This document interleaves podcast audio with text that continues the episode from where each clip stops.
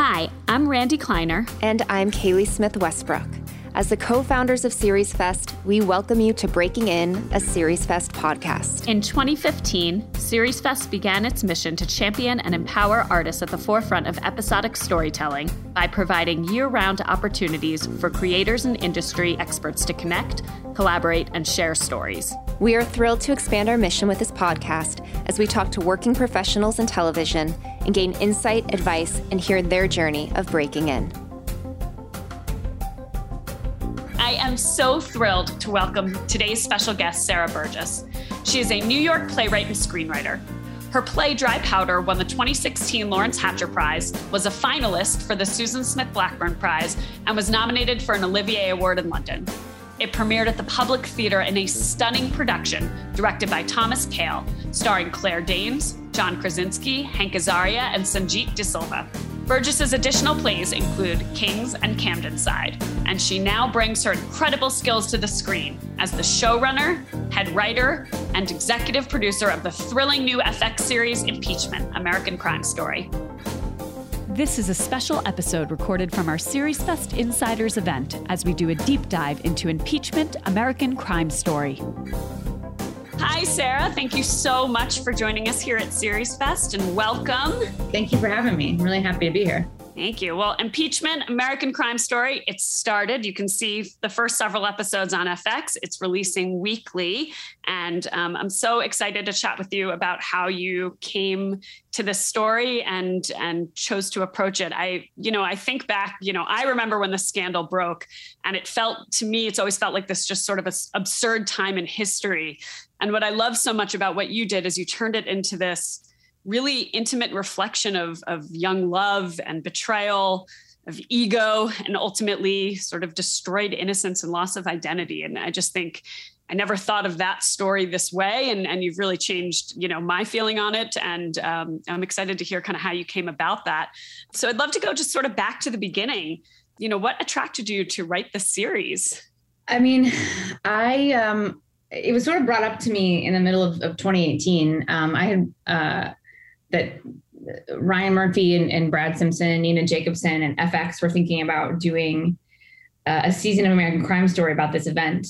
And um, I actually was sort of weird and evasive about it for a long time. My first instinct was that I felt that story, I felt something that's true, which is frankly, people, a lot of people, I think over a certain age, you know, I'm in my like late 30s, but a lot of people who are a teen or older sort of know know the story. Um, certainly, like people I know in Generation X and Baby Boomers seem quite um, quite familiar with it. I don't know. I, I, I, just realized now I'm the kind of person who uses generation titles when talking all the time. I don't know. I've never done that before in my life.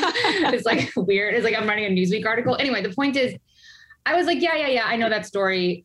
It's either political intrigue, um, or you know, Ken Starr versus Bill Clinton, or it's about like sex in the office. And I was just never going to write either of those things, frankly. Um, and I'm not interested in that. Um, I felt like I felt like that story was uh, had been told. Also, you know, what really pulled me in was, and I loved how you described it, was a sort of I think I now was a maybe kind of odd approach was I got very pulled into the point of view of Linda Tripp and why would you do something like that? That's the only only unanswerable question. A lot of other things about this story feel quite clear. We know why people have relationships they shouldn't have. We've all had them we know why Democrats and Republicans try to take down the other side.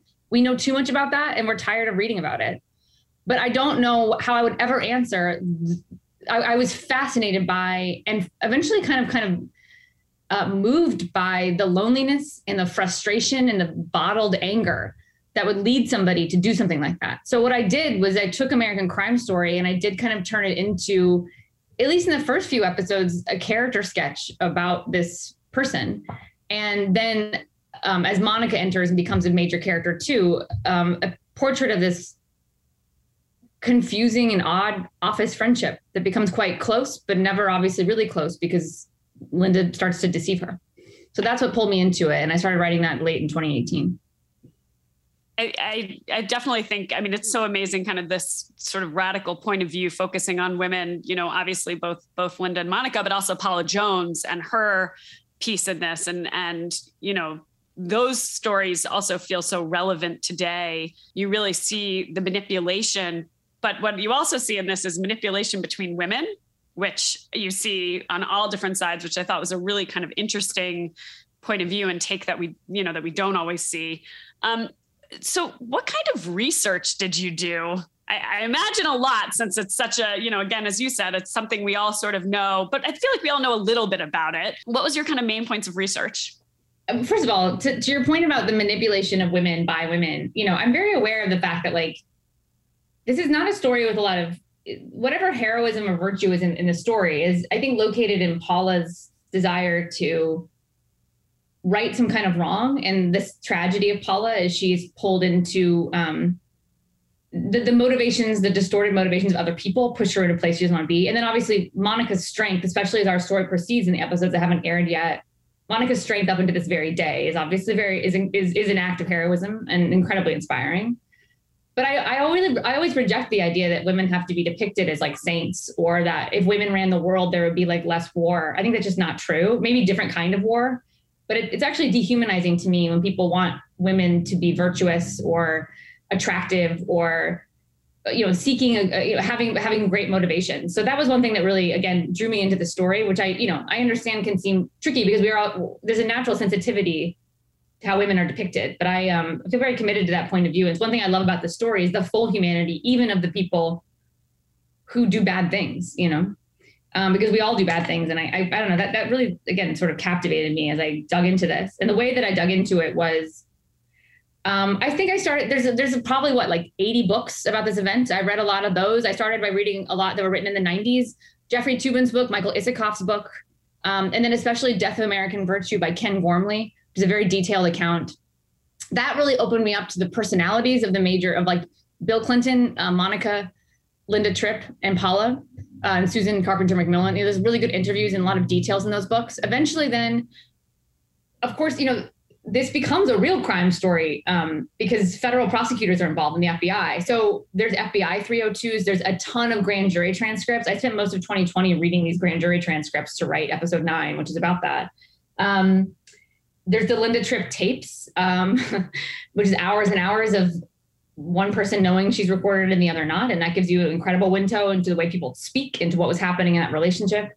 Um, there's the memoirs of Bill and Hillary Clinton. That you know, there's an a, I am the kind of writer for whom there's rarely too much research. Um, and almost everything I can point to in the story, I, I found a lot of the details inspiring.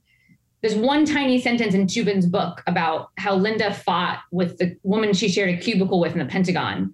And I got so excited about that. There's now like 20 scenes with, with Linda and this woman. And so sometimes it's stuff like that, but then sometimes it's the task is really boiling down a ton of grand jury um, testimony into a, a, four minute scene, you know, or whatever. So that so um, I, I, I let myself take in a lot of that. That's why it was a multi year process. And then of course I had Monica Lewinsky herself eventually speaking to me directly about a lot of the things that happened and giving me notes on how accurate my scripts were or not.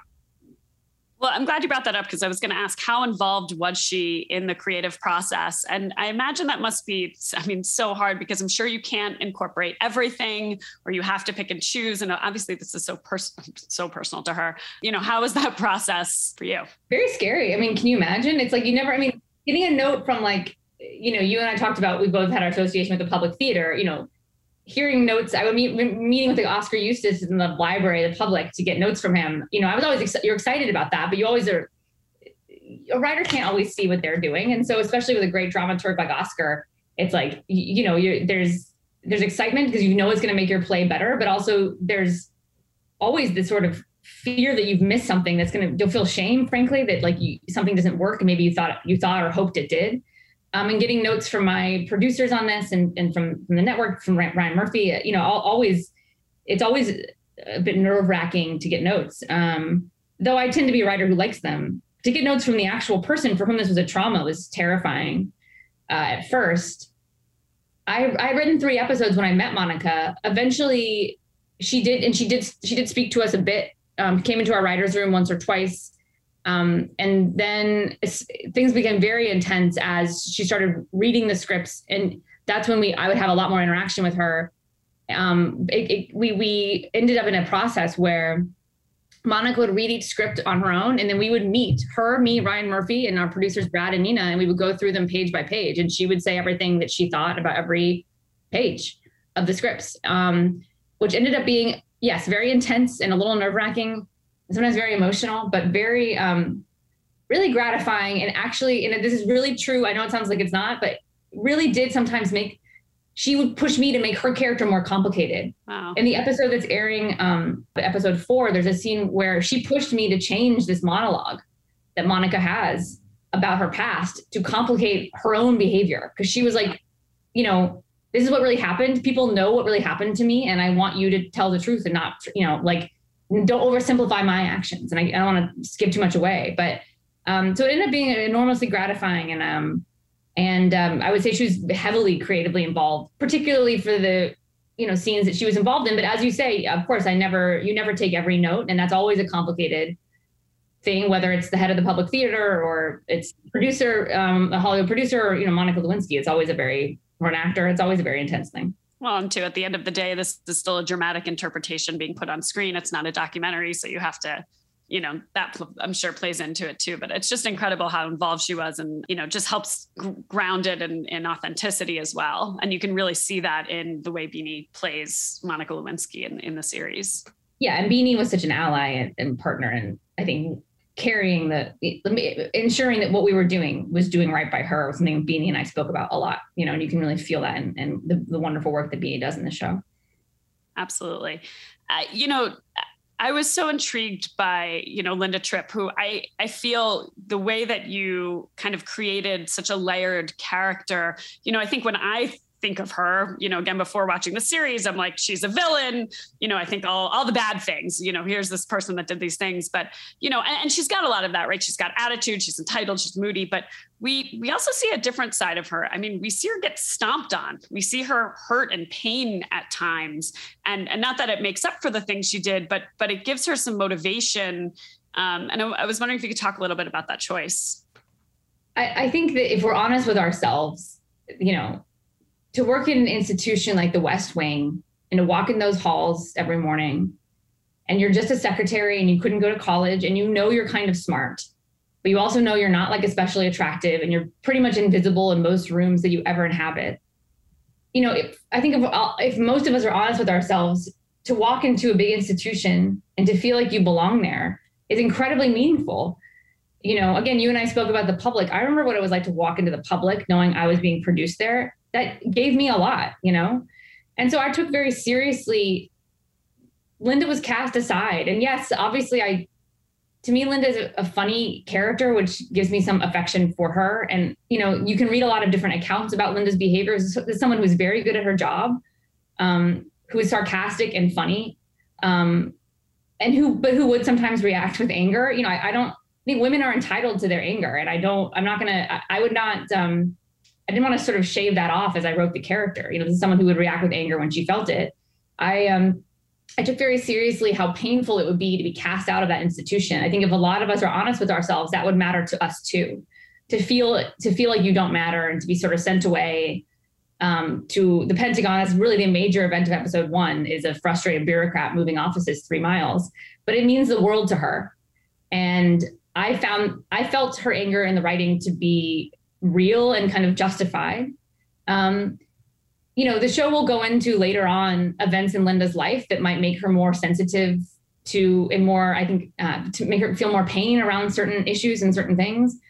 But I just, um, I really, uh, I, am just very obsessed with the sort of.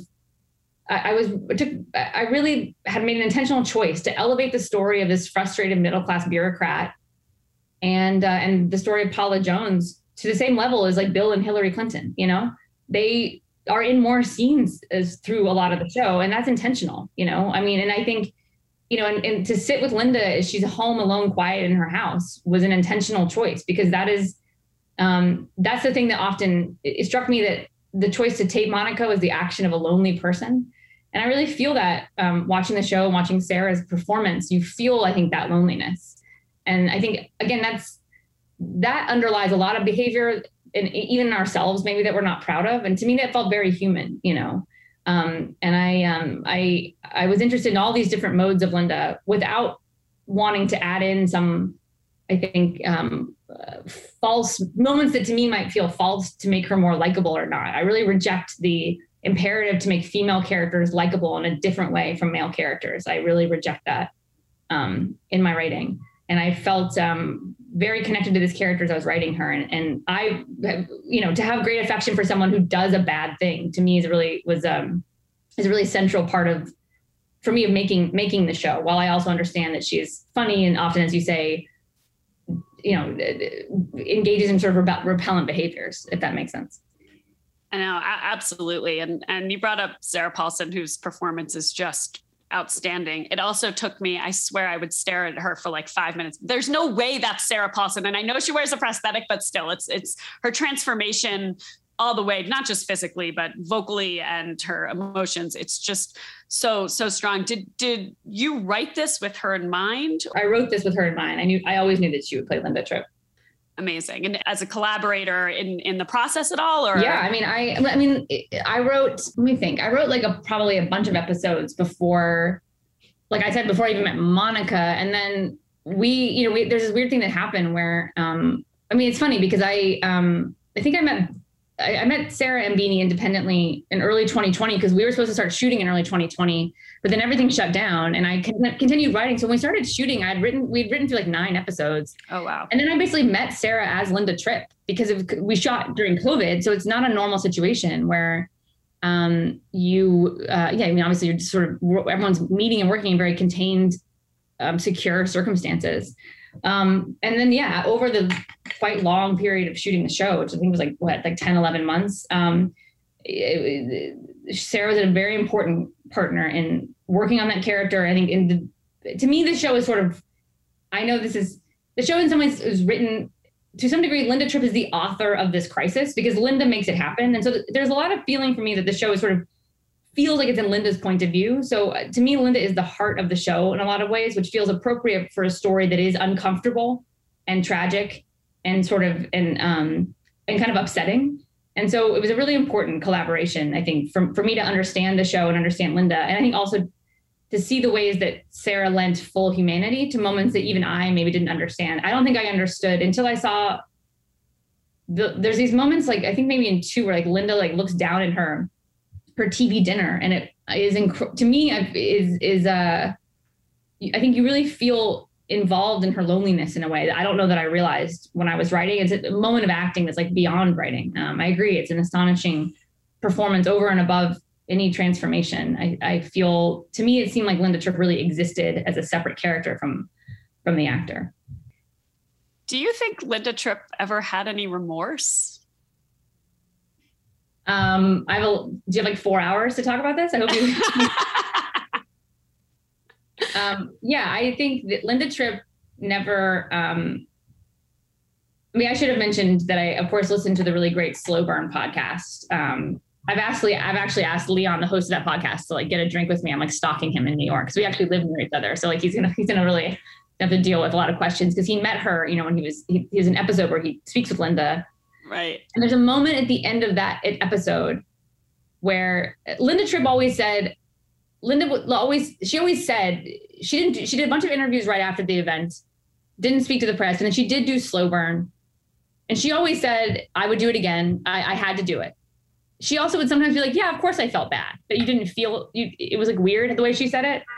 Um, there's a moment at the end of her, the episode that's about the, the slow burn episode about her there's a moment at the very end when she's speaking to Leon about Monica and how she just wishes Monica would understand um, why she had to do it. And uh, on its face, that statement is bizarre because, of course, why would she even ask Monica to understand? It's it's not fair. But I hear so much pain in Linda's voice that I um, that I really carried me through and led me to like the point of like a psychotic break when I was writing 10 because I felt like I wanted to somehow express that I think Linda carried remorse to answer your question for the rest of her life. I don't know how much she expressed that remorse. I think this was a not a psychopath. I think this was a human being who um, whose frustration and anger and I think also and to some degree, yes, a bit of her actual concern for Monica, but of course her desire to be seen. And there was some malevolent motivate. There's some bad motivations there too. I think it led her to do this terrible thing. And in my belief is that Linda knew that it was a terrible thing to do, but had a hard time facing that um, for the rest of her life. That's my belief. But again, if you have four more hours, we can we can really that apart. No, I mean, I think it comes off to, you know, she has there are a couple scenes where she says, you know, she's my friend, she's my friend. And I think there's one point where the FBI is just like, what do you, you know, even look at her like she's your friend, but you did this thing to her. But you can she's she says it with such conviction. I mean, I, like, you know, and she says it enough times, I'm like, oh God, she really believes that she did this thing for her friend to help her, you know, get out of this pain but eh, sort of can't you know it's like does she ever really recognize what she actually did to this person? And and yeah. it's complicated. It's really complicated. And you know it's that thing where you there's a bit of truth to like the fact that monica was in a bad situation. And how often in our lives have we told ourselves well i have to do this thing. But there you know because we, we can't face what our real motivations are which of course for linda involves a bit of putting herself at the center of her own political thriller, which is basically what this show is, you know, her own political, you know, and all that stuff. But I, um, um, it, it is intended to be quite complicated and, and it's, never going to totally match up and it's never going to totally make sense because um, the actual actions don't totally make sense, you know. Well, I'm going to shift a little bit. I, you know, I imagine writing Hillary and Bill Clinton couldn't have been easy either. I mean, obviously, they're incredibly well known public political figures still to this day. Um, you know, did you have challenges in how to write these characters? Did you take any liberties? Yeah, of course it's challenging because um, being incredibly powerful uh, politicians and being the, like there's a I, I don't have access in the same way to what happened behind closed doors. You know, you can go aside from like the Linda Tripp tapes. There's a, a, ton of interviews that came out in 1998 with like Linda's hairdresser or you know, Jake Tapper went on a date with Monica and he wrote about that. And so you can get these accounts of like Monica, Linda, and Paula Jones that um, people who got up close and saw them in vulnerable moments, et cetera. That's not going to happen with the president and first lady.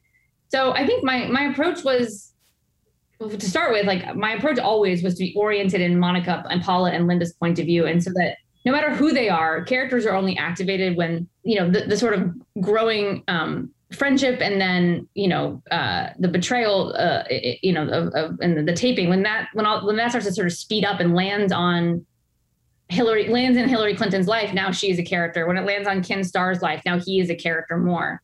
Um, you know this is not a, a biopic of the Clintons. It's about this crisis. Right. so in that way Bill Clinton is kind of in the girlfriend role in this show.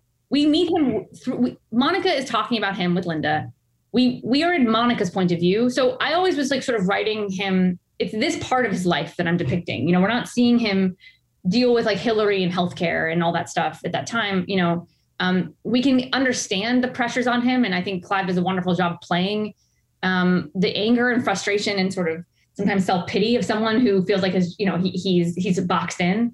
Um, but I I I read their, you know, I, I, did a, lot of research on the Clintons. I read their memoirs. I read like some, so there's some papers of a close Hillary Clinton friends that were quite useful to us in writing later episodes where we see a lot more Hillary and get into her personal life more. I wouldn't say I took liberties as much as I took all the information I could in, um, especially also with Flora Birnbaum, who um, a, a, great writer who, her episode uh, eight, which has a lot of Clintons in it. Flora and I spoke a lot about, and she pointed me toward a lot of different sources on the Clintons as I said, it's always often through a couple of layers. And then you do the you best you do the best job you can, as you always do as a writer, is to write what it probably felt like to be in the situation within the character that you've created. Um, you know, I um, I never felt I never was intending to sort of give people behind the scenes gossip on the Clintons. So I didn't feel that I was like trying to meet that need. They just became sort of people to me in the context of the story. Um, and they will they will really take center stage sort of in a later episode that I won't sort of get into. But um, yeah, it was it was a normal. Of course, it's research first, but it is it, it was a you know. I, I there's so many crazy conspiracies about the Clintons. There's so there's so many wrong beliefs about that marriage. I think about who they are. I obviously don't know the truth myself, but given everything I took in, I think um, I approached it.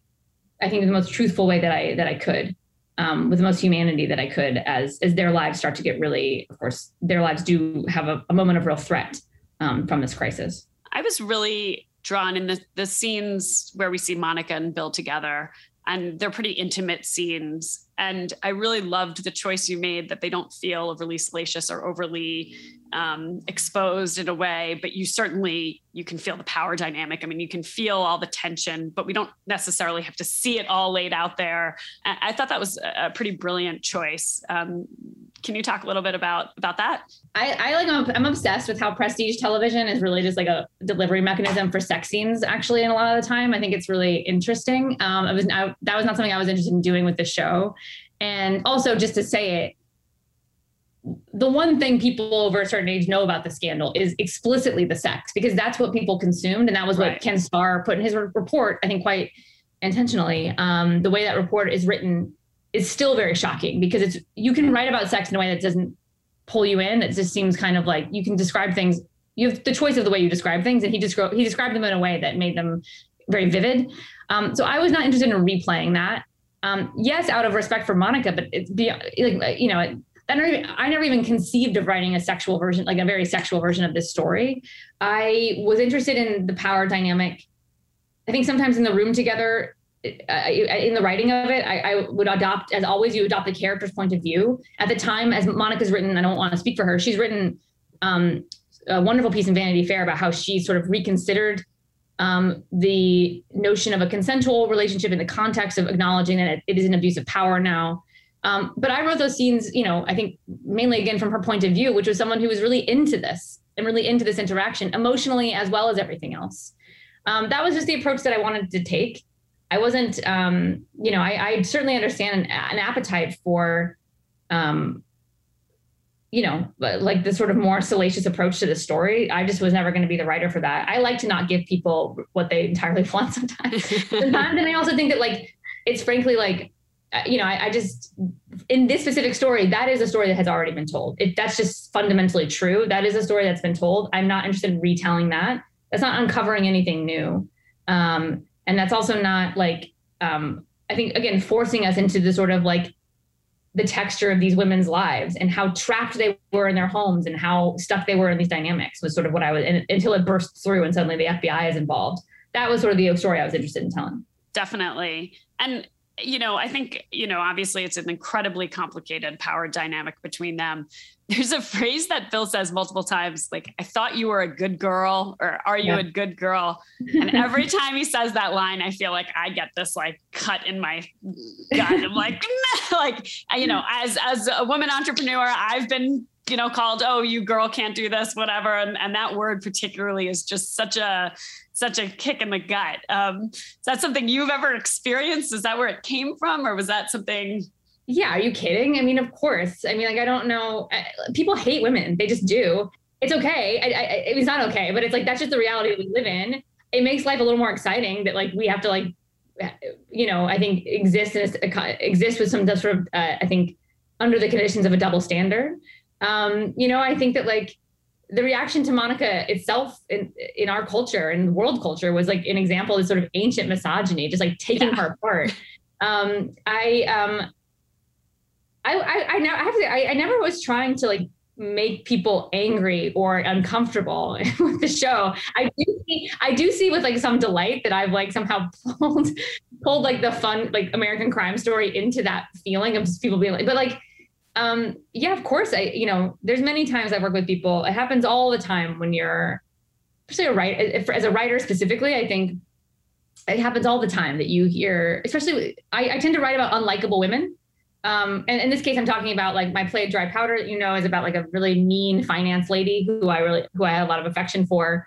And I would see audience, you know, and I, I the way people react to that character always says a lot to me.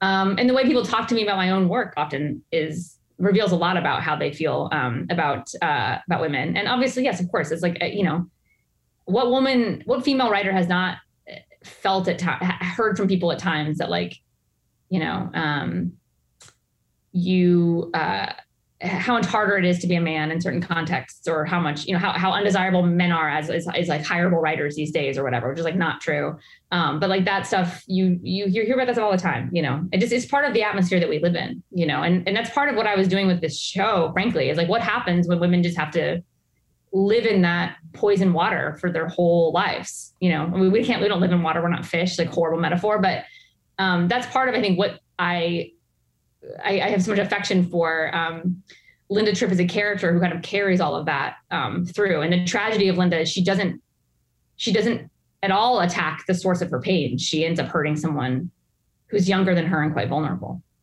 No, definitely. And I, I, again, I just think that's what the the misogyny is. It's an undercurrent throughout the whole thing. And again, but it, but you're not hitting it over the head. You're not overtly sexual. You're not doing these things that I think you would think about seeing when you come into this. But it's but it's all there um, in just this sort of undercurrent. So you, you you feel it without having it so like over the head. And I think that's such a unique way of of portraying the story, and and then makes you feel something and see things really differently um, which I think is so great. Um, well, we should talk about the media. Obviously, has a huge part in this. Um, you know, mass media, the public shaming. Um, you know, something that I think is still with us today. You know, especially when it comes to women. So, how did you kind of want to present the media during this time? I was. I mean, I think that it's obviously more in the back half of the season. I mean, I was so interested in the fact that like Monica and Linda are kind of stuck in their home so much. It's a very intentional choice, and so the TV is on because it's the '90s, and so you're watching like broadcast TV or cable, and um, by the end of the story, they both are inside that TV. Like they're both on like you know, it's like a bizarre um, life experience, which like obviously brought in, you know like in, in tragic and like horrifying circumstances, uh, especially for Monica, but um, obviously, I. I mean, I don't know if you agree, but like, I mean, to some degree, we have been in this period past five years of reappraising, especially in the 1990s, the way we've um, young women were sort of delimbed by our culture in the media, whether it's Britney Spears or Monica. So I was that did feel like something we'd already started talking about a bit. So I wasn't interested in only focusing on that.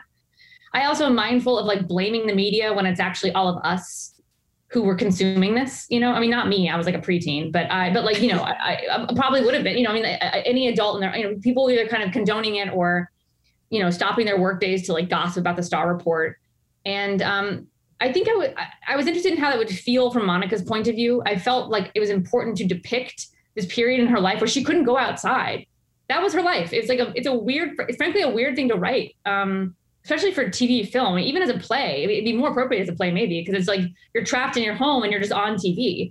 Um, but I felt so. I think there's a claustrophobia to that. I was interested in, in depicting from her point of view, and then obviously, yes, I wanted to sort of confront the audience with the things that were said about Monica on late night TV and you know comedians, some who we have now as a culture turned away from, um, some who are still quite relevant, and then um, even the straight news media and like morning shows that you would think would be a little more neutral. The, the casual way Monica was spoken about was important for me to depict, even though I don't, I, I wasn't interested in, it, it did feel like that was something that we had, um, we had talked about. So my task was how to make that feel rooted in her character, I think, to, del- to deliver that story because, um, you know, it was something that had a profound, profound effect on Monica Lewinsky's life, of course. And I, by the way, I agree with you that I think that if this were to happen again, I, I question how much we've moved on from, and I've said this in the press before, but I, I've questioned how much we've actually changed our ways. Um, were the situation exactly the same? Were our president of our party,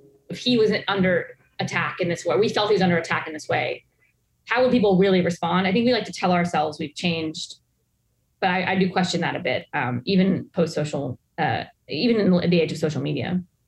Well, yeah, that's exactly what I was thinking when you were saying that. It's now even you're able to get uh, more news or any kind of information so much quicker, even than just you know uh, things blow up so much faster and, and quicker and and in so many different forms now with social media, YouTube, all the different ways at which you can just hold your phone up and say what you feel and put it out to the world. I, I, I wondered the same thing watching it. It felt it it didn't feel like I was watching something from the 90s. It felt current. It's one of those yeah. moments that felt pretty current to me. Yeah. I some of the scenes that really struck me were the I think it's there are a couple times where Monica and Linda have lunch together, um, and especially that first one. They're just sort of these kind of just intimate two people sitting at a table having lunch kind of discussing regular things or even their phone calls often like you know talking about working out or you know what they're going to wear um, you know again really humanizing um, but but those those lunch scenes seem to be important i was wondering if you could talk a little bit about that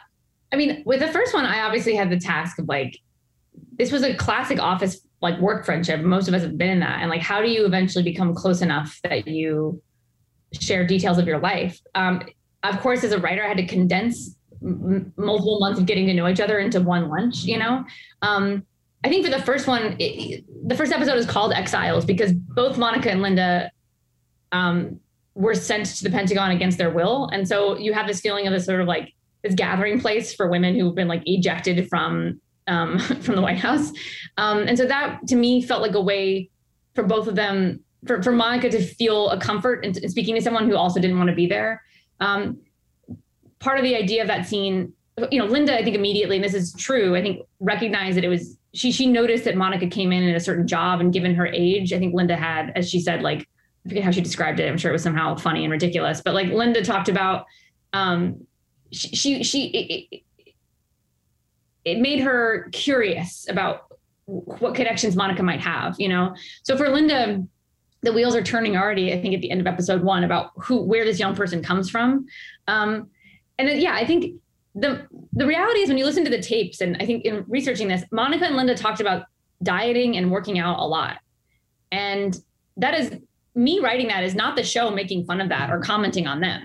It's the ways that women feel like they have to like literally make themselves smaller and that this anger that the anger about being this sort of like invisible secretary or um you know the sort of uh an, overlooked sort of you know desk occupant. It's just like some human beings at a desk that you just walk by. You don't even notice them because you're going to see someone who actually matters. That anger often can turn inward. So you know a it simply was a, do- a documented fact they talked about dieting and working out a lot.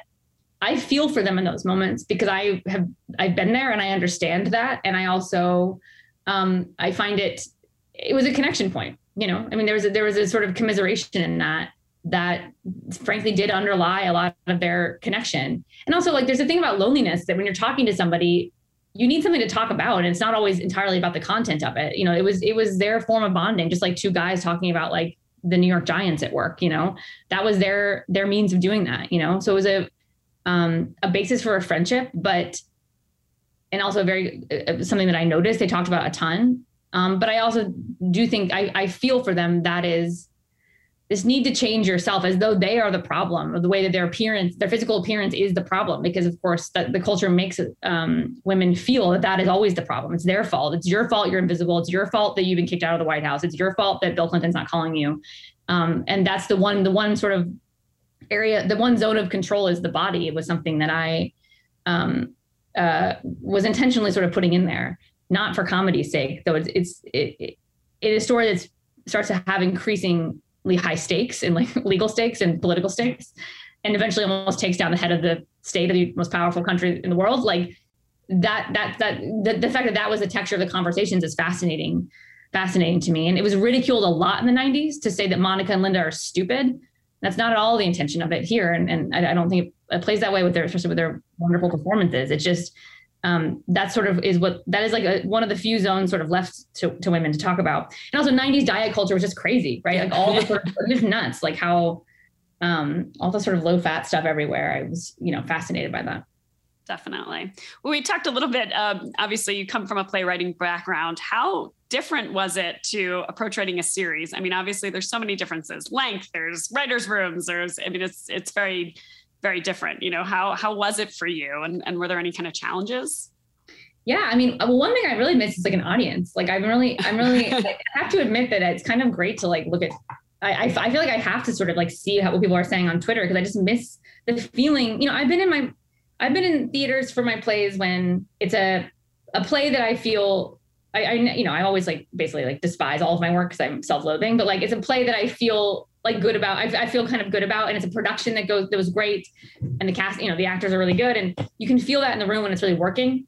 Um, and I've even been in plays where like I, you know, I've had plays where I I didn't figure out the script or whatever. I, I don't feel like my play totally works, but even then, there's something about being in the room with an audience and feeling that that gives you some like closure. So my version of that now is like just like reading tweets from around America, which is kind of great to be honest with you. Like I, you know, I, I enjoy it, but like, but it's you know, it, it is. So I miss that. I really miss. I really, really miss an audience. That's actually really hard for me. I, I love to hide behind a pillar, and like the um, you know, uh, the Martinson or whatever yeah. theater put me in in the public. Or you know, I remember being a production in like um, in the alley in Houston once, and it was like this, this huge house they had, and it was like all these Houstonians like watching my finance play, and like that is actually what you're writing for, you know, to feel that um, the good and the bad, the the silent attention, or the obviously obviously all I want is like laughs, but then the uncomfortable moments when you you know you can feel an audience like I remember Tommy Kail once said he he like hates a cough because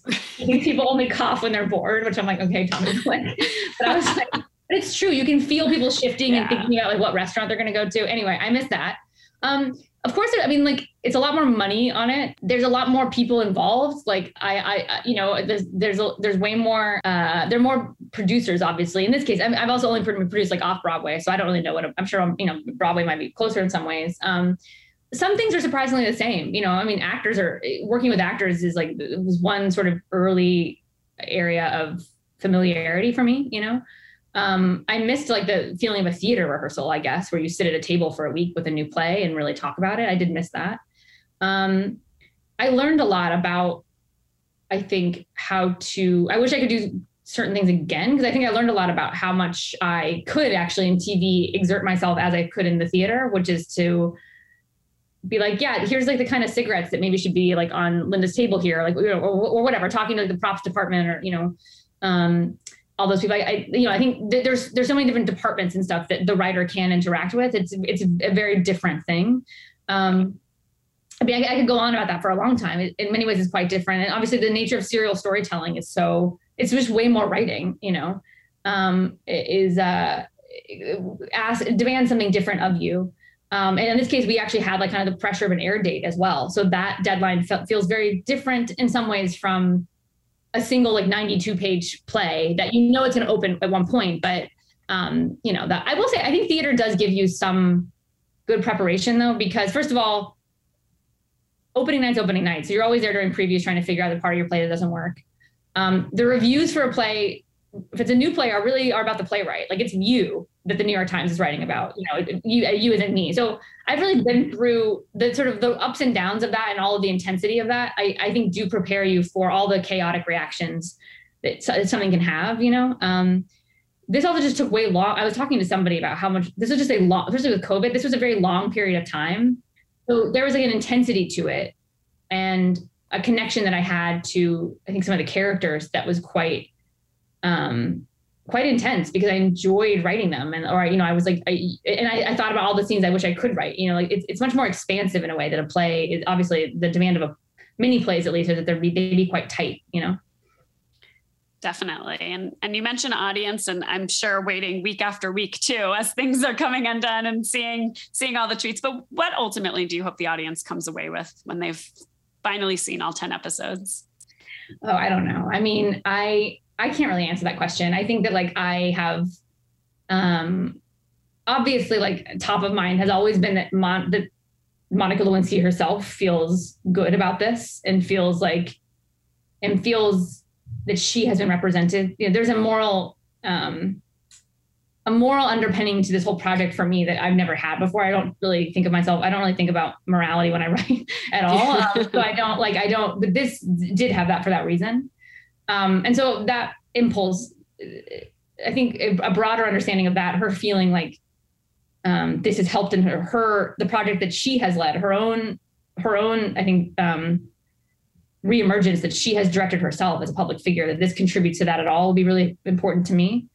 Um, and that aside, I don't know. I think that this show is, um, there is something I think probably, I, I, I know a little bit what I've done, which is like, you know, it is as you say, a show about the being in these sort of oppressive rooms with these women, you know, and and I don't, you know, I think there is a discomfort and unease with their lives at the start and in their lives at the end, you know. Um, I think in Monica's case, something she was put through something that's uh, really unconventional to write. Frankly, it's so um, it's unrelenting attack from the government and the media, and, and it just doesn't. It feels un, like it, as I was writing, especially the final episodes, it just feels like it doesn't um, it feels like there has no end. So um, it, it is a bit, it's brutal and uncomfortable. And I'm okay with people feeling that discomfort. You know, it is not a, it's not intended to be a fun crime romp. It is a story about, I think, desperation and pain. And then eventually um, a real a real tragedy.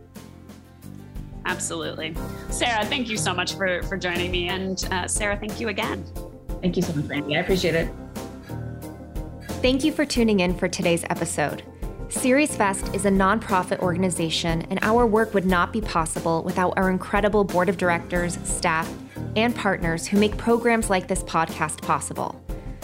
We have ongoing competitions, initiatives, and mentorship programs year round, so please check us out at seriesfest.com and follow us on Instagram, Twitter, and Facebook to stay up to date on announcements. This episode was edited by Neil Trulio with original music by Adam Westbrook.